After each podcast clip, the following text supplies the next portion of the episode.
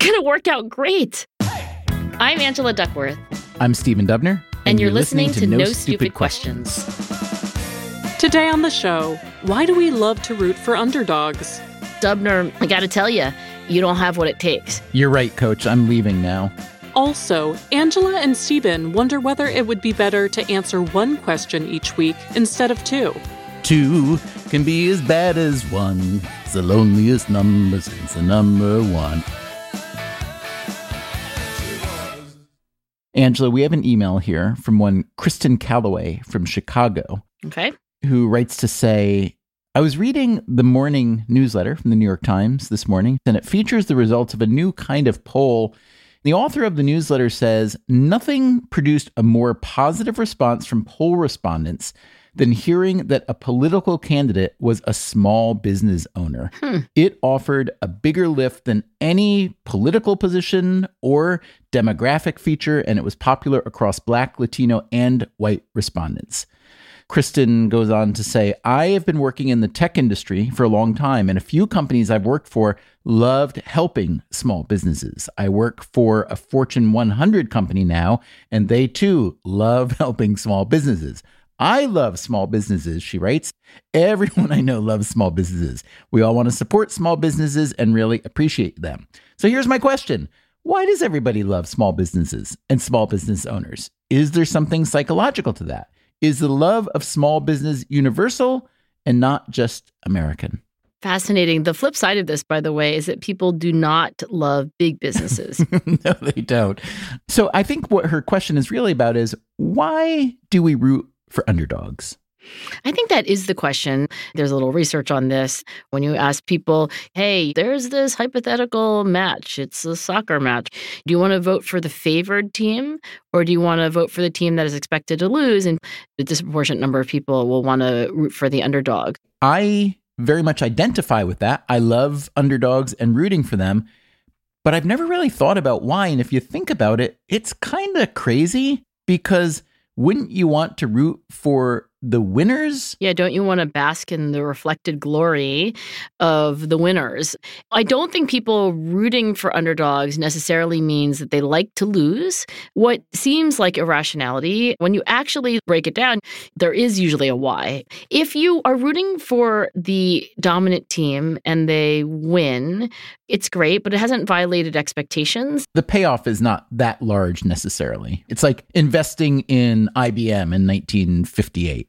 Yeah, it's kind of boring to win because it was expected. But when you win unexpectedly, all these lovely parts of the brain seem to light up. I think you could say, like, hey, if I root for the underdog and they win, then I really get to enjoy the fruits of the victory. And the fact is, you don't really pay that much for rooting for an underdog when they lose because they were expected to lose anyway. So it doesn't really cost you that much. Exactly. So on one hand, you win big. And then on the other hand, it's kind of neutral.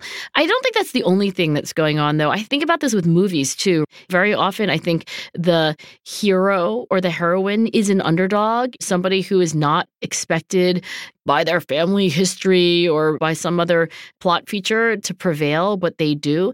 And I think that we identify more with the underdogs for the simple statistical fact that most of us are underdogs. Like, we're not Beyonce, okay? We are not Jay Z. We are not at the very top of a pyramid. We're somewhere in the masses below. And so, of course, we're going to identify more with that sort of character than we will with the unusually successful one. I think also, however, you've identified that there can be a resentment against the big or the successful. In fact, when I looked at the newsletter that prompted this question, there's actually a nuance that makes the result maybe a little bit less surprising than it appeared. Here, I'll read a little bit more from the newsletter. It said, This morning, a creative new poll exploring these issues, and the issues were what kind of political candidate is most attractive to voters. The newsletter continues it asks working class respondents, defined as people without a bachelor's degree, to choose between two hypothetical candidates. So it may be a little bit less surprising that that demographic would opt in favor of the small business candidate, right? That a lower income or maybe more working class person would identify with a small business much more than big business. If that's the case, though, is that, do you think, a philosophical identification? Is it mirroring? In other words, that small business person is more like me than a big business person? Is it familiarity, perhaps? I know the person who runs the shop down the street versus I don't know Larry Page who runs Google? I think those would all be good, completely speculative possibilities. All of those things might be at play. I have noted when my husband and I are, you know, in need of buying something, he is always encouraging me to buy it from a small business.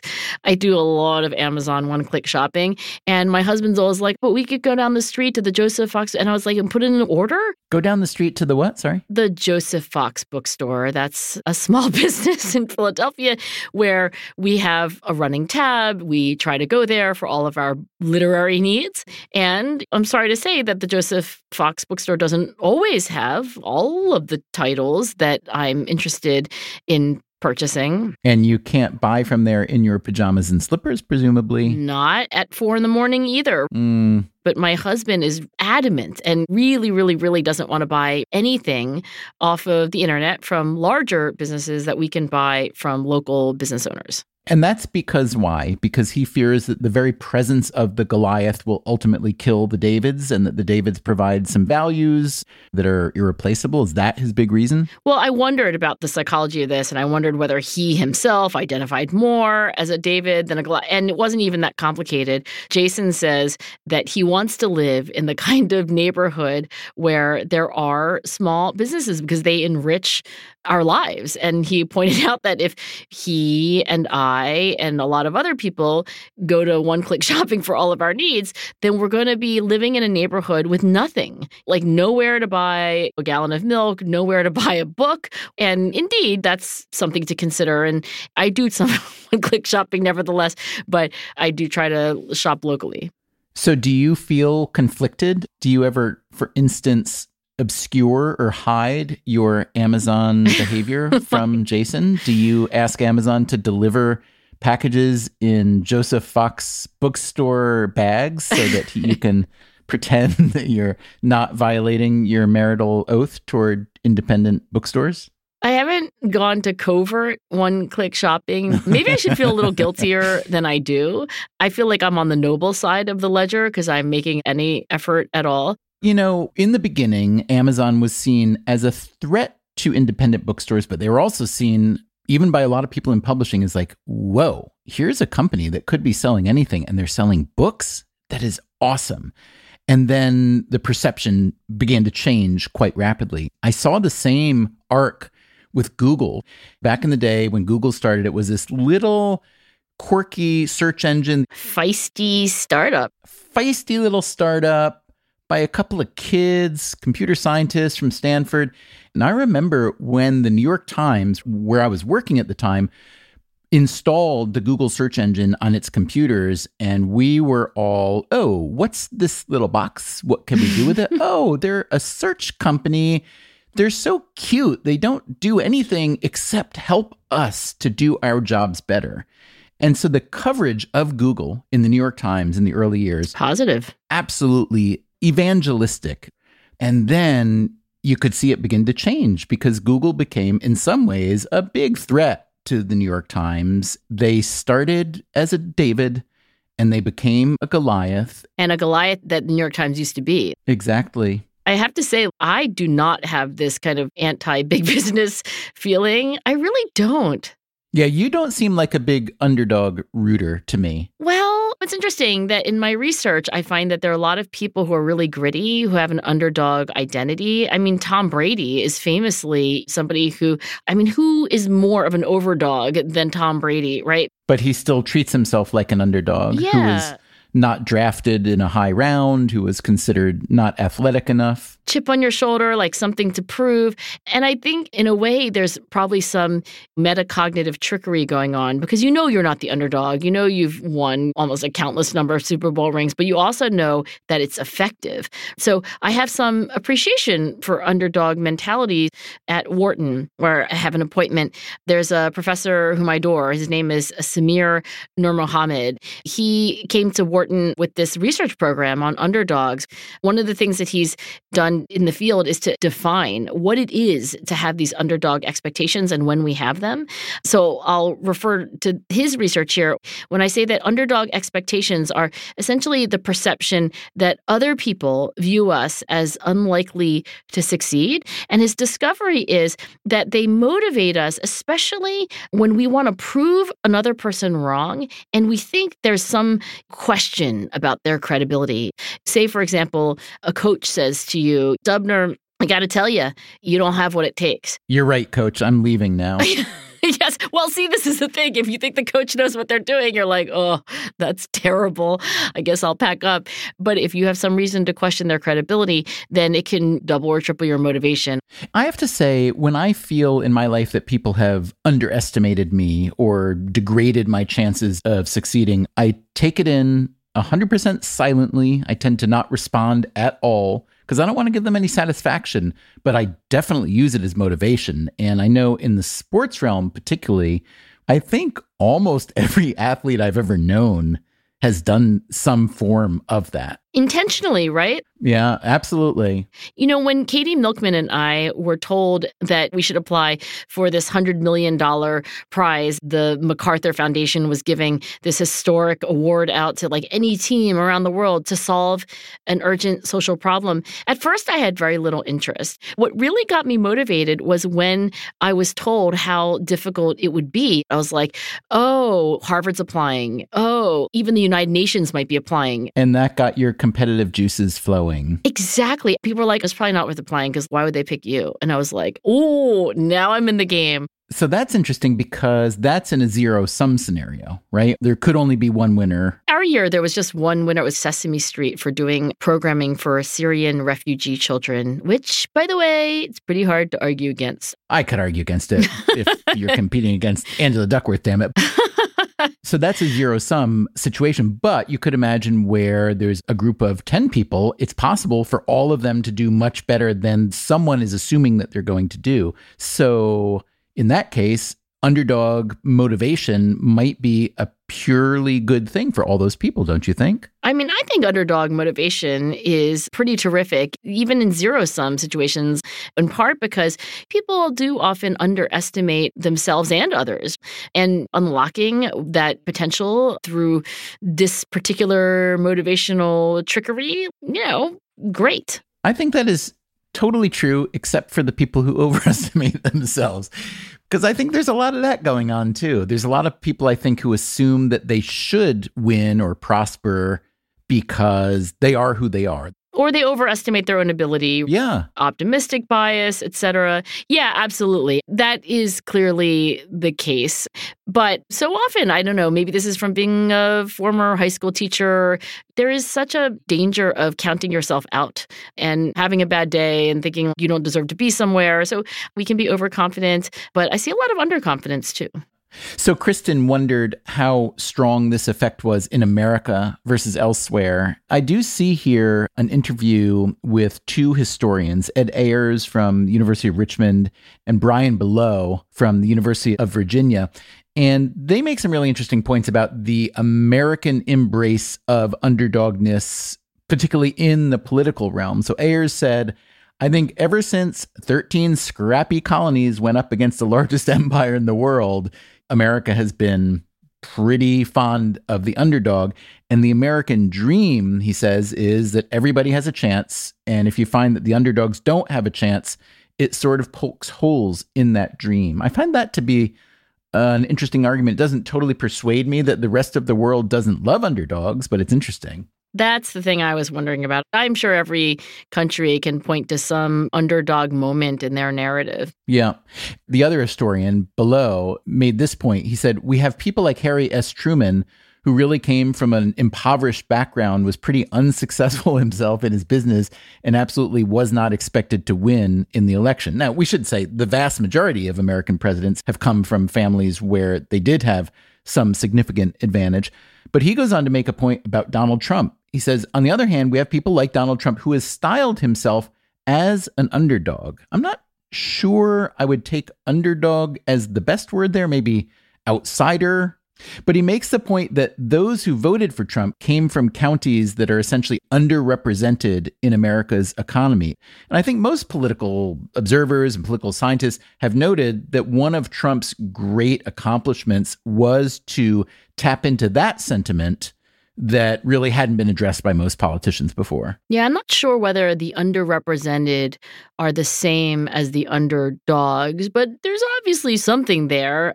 In a way, I think Trump was the underdog. I don't know that he was expected to win, right? And he did. He certainly was the underdog as a political candidate. But this newsletter was asking people whether the political candidate they would prefer would be a small business person versus not. Yeah, what's the line between small and, say, medium business? I've looked this up. There is a thing called the US Small Business Administration. What classifies you as a small business will vary from industry to industry. For full service restaurants, for example, if your revenue is under $8 million a year, you are considered a small business. For a department store, if you have under 500 employees, you are considered a small business. Whoa, that's a lot of employees. But check this one out. For radio networks, if your annual revenue is under $35 million, you are considered a small business. Stephen, we should run for office. this is going to work out great. I think we could win pretty much any election we would run for. You could take your pick of all the elected offices in all the land. You know, I can't think of anyone who'd be worse in elected office than me. Oh, you're talking to him. Come on. Well, we're going to have to race to the bottom here because I think that sometimes underdog psychology is great because it unleashes your potential, doubles your motivation. And sometimes you probably shouldn't be a dog in the fight at all. And I think with elected politics, as advantageous as our small business administration identity could be, Stephen, that's a fight that I have no desire to be in. Can I just say, I know you don't want to run for anything, but I would love to have a president with insomnia. I do have that. Because I feel like I'm getting a lot for my money. You're going to be awake 22 hours a day, solving problems, taking names, kicking butt. I mean, come on, let's get her into office immediately. Still to come on No Stupid Questions, Stephen and Angela debate whether the podcast needs an upgrade. Would you rather have two hamburgers or one steak?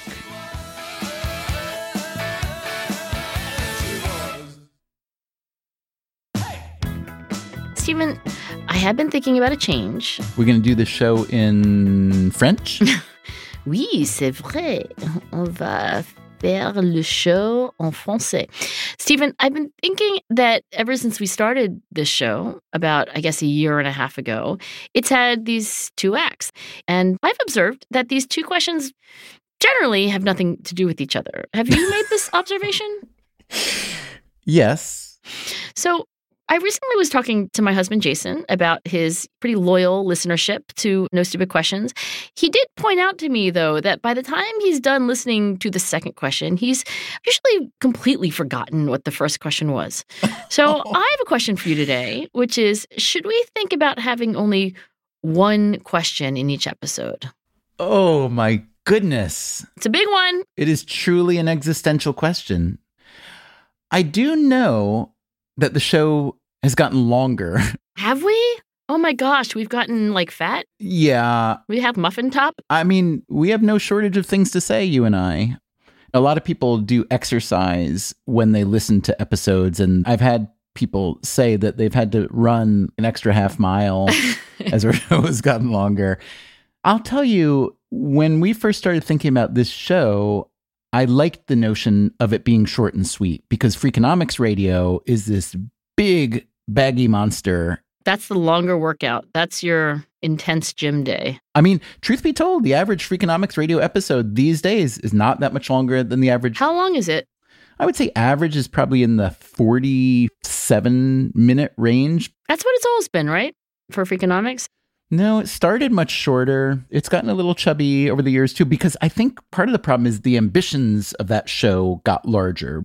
We used to not do episodes like, let's make a show about the state of child poverty and what the US is doing about it. It used to be more like, why don't sports teams advertise on their jerseys? A smaller, less monumental question. With this show, I conceived of it originally as short and sweet, but also more, I generally think, is better for the listener. But then you get into this idea of, you know, too much of a good thing. I'm always like less, less, less. I like short sentences. Like this one?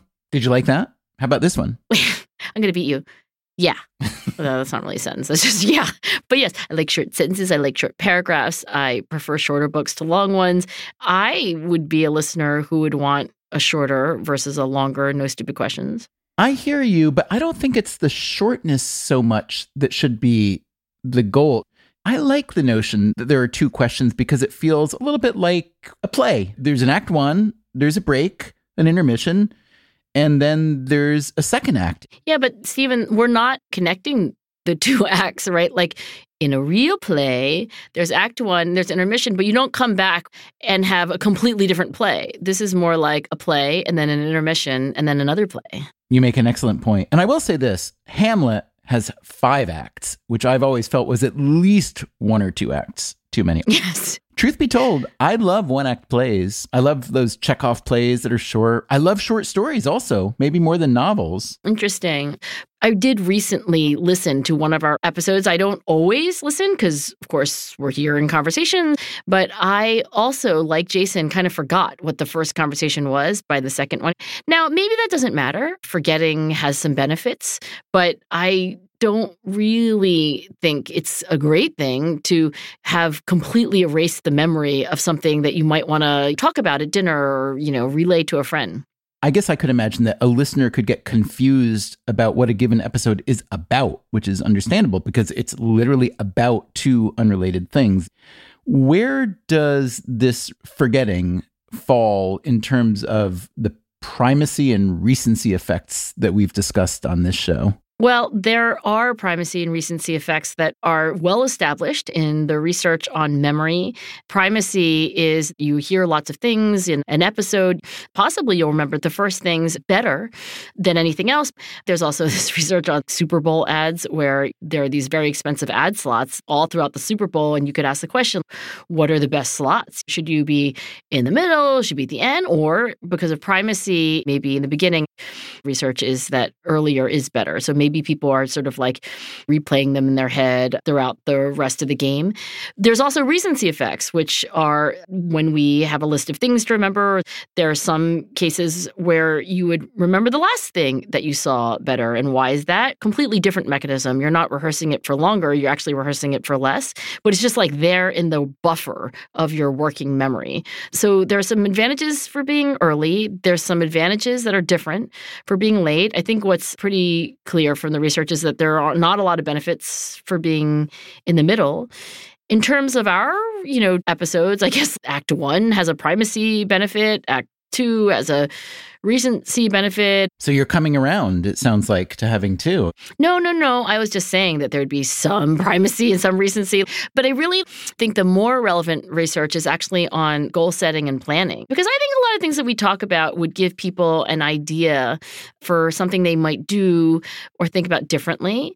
And the research on goal setting and planning is is it better to have two plans or one? I'm going to be an aerospace engineer. I'm going to be a cowboy. Well, if you can do both of them, great. But there's some research studies suggesting that when you make two different plans, you're actually less likely to do either of them. Oh, that's so interesting. And I do wonder whether you listen to something, it gives you an idea, like, oh, I'm going to go talk to my best friend Sue about this.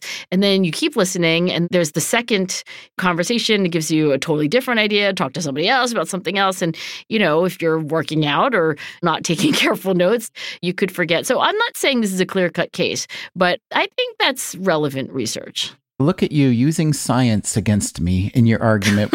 I can see how, if there were just one question, per episode that we could probably discuss it in a little bit more depth and come at it at more angles, which I think both you and I would enjoy and maybe would be better for listeners too. On the other hand, can you persuade me of the power of one of something versus two? Because look, I'm a simple person. I think of a peanut butter and jelly sandwich. What would a peanut butter and jelly sandwich be without the peanut butter or without the jelly? Well, okay, those are complements in the economic sense, right? Especially jelly. Who eats jelly without something else? Oh, Huck Finn, Tom Sawyer. He ate jelly sandwiches? Well, they ate jam right out of the jar. Did they really? Uh, maybe not, but that's how I remember it. I also eat peanut butter by itself. Now that I think about it, I do enjoy both peanut butter and jelly on their own, out of the jar. By themselves? You never eat jelly on its own. I do. You do not. I don't really eat dessert because I'm not a dessert person, but sometimes after dinner, I do want something a little bit sweet, and I'll go get a jar of jam or jelly or preserves, have a couple spoonfuls. What? I'm making an argument against myself, though, in the two question argument, aren't I? I can't even remember what you were talking about, but I'm just horrified. Okay, since we're digressing, what about that menu item in diners? That's the jelly omelet. Have you ever ordered that? You know what I'm talking about? Good question. I've also wondered who gets the jelly omelet. All I know is it's not me, and it's apparently not you either. But I kind of want to try it. Look, my point is that peanut butter and jelly are complementary goods in the economic sense. The value of peanut butter is enhanced by the jelly, the value of jelly is enhanced by the peanut butter. Let's look at pop music, though. Okay. Two is better than one. Marvin Gaye and Kim Weston, one of the best songs from Motown, It Takes Two. Do you know It Takes Two? Oh. One can have a dream, baby. Two can make that dream so real. It takes two, baby. It's the two of us. there you go. We can make it if we try. It's the two. Okay, all right, yeah.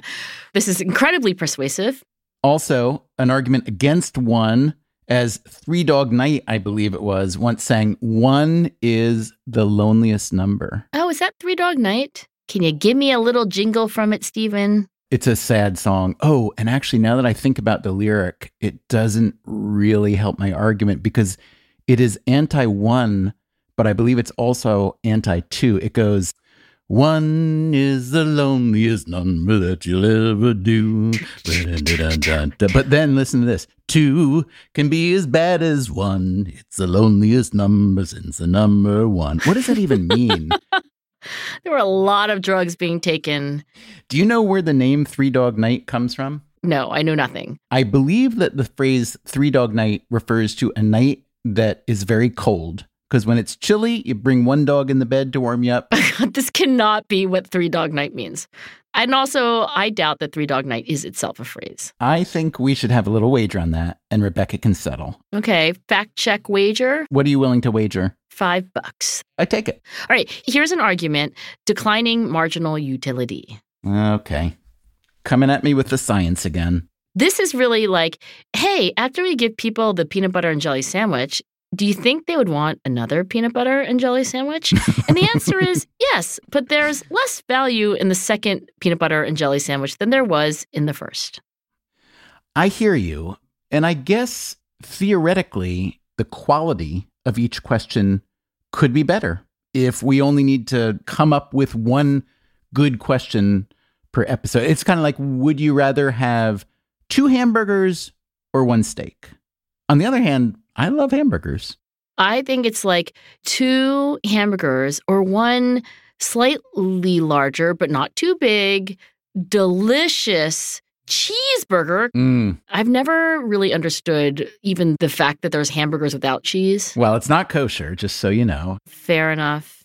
Anywho, we would have to up our game, Stephen. We would have to have a meatier, as it were, conversation. You know, as pro two and anti one as I am in this context, I can think of one historical precedent that convinces me that one is way better than two. What is it? The story of King Solomon in the Bible. Mm. Solomon was a young man when he inherited the throne from his daddy, David.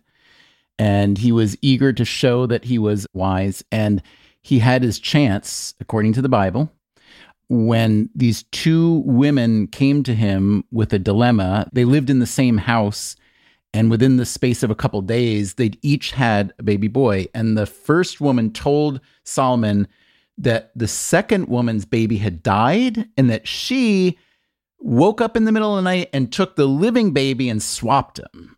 So there's two women, two babies, one dead, one living. What's Solomon supposed to do? So Solomon says, Servant, fetch me a sword. We are going to cut the living baby in half and we'll give half to each of the women.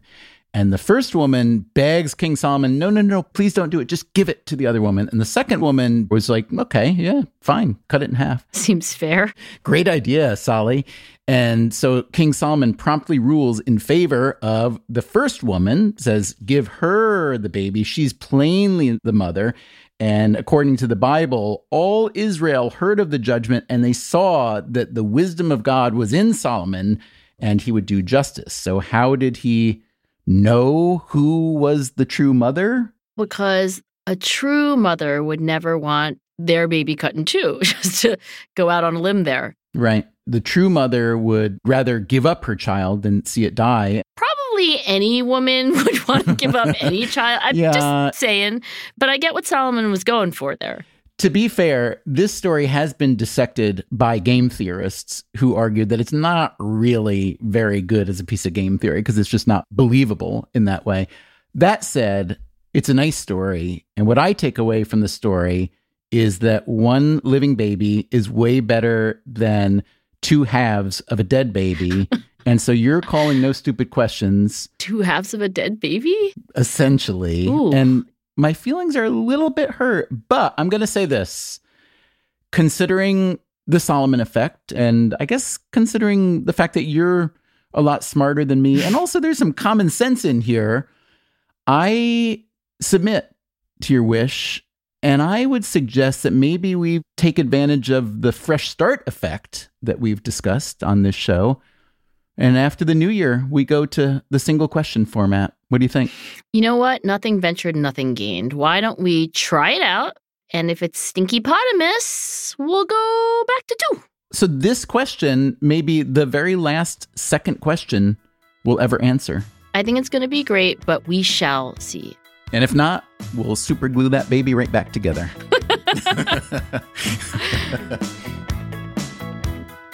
No Stupid Questions is produced by me, Rebecca Lee Douglas. And now, here's a fact check of today's conversations.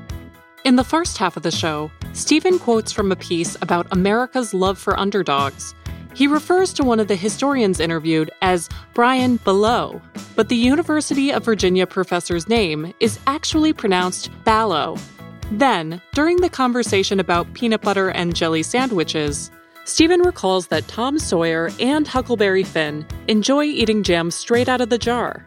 It's true that in the beginning of Mark Twain's 1876 story, The Adventures of Tom Sawyer, Aunt Polly finds Tom hiding in a closet covered in jam.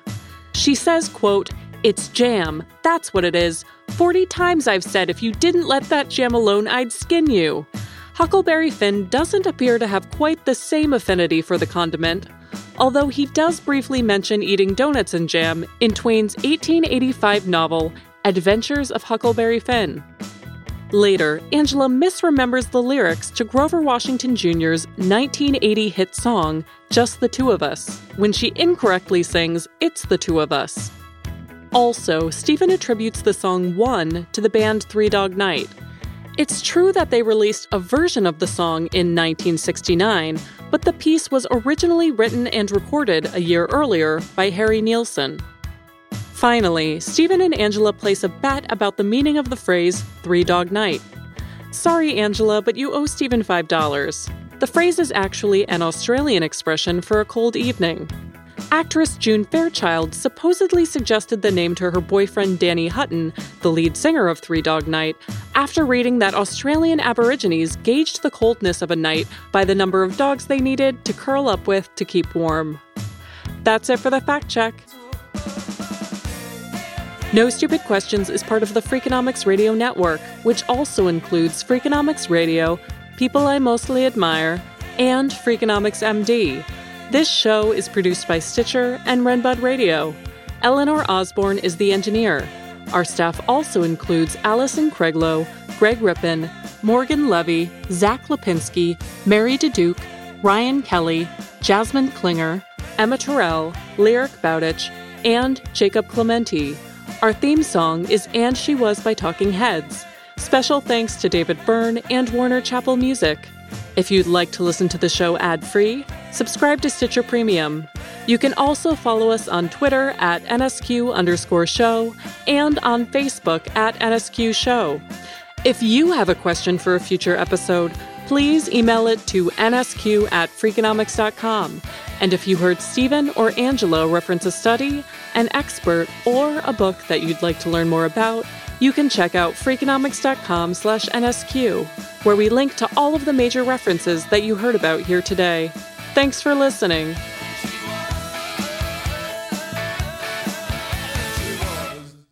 there are many, many, many, many more small businesses than there are big ones because, you know, they're small. And you can fit them all into a shoebox. the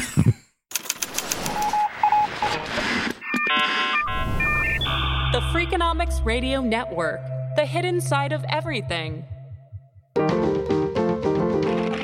Stitcher.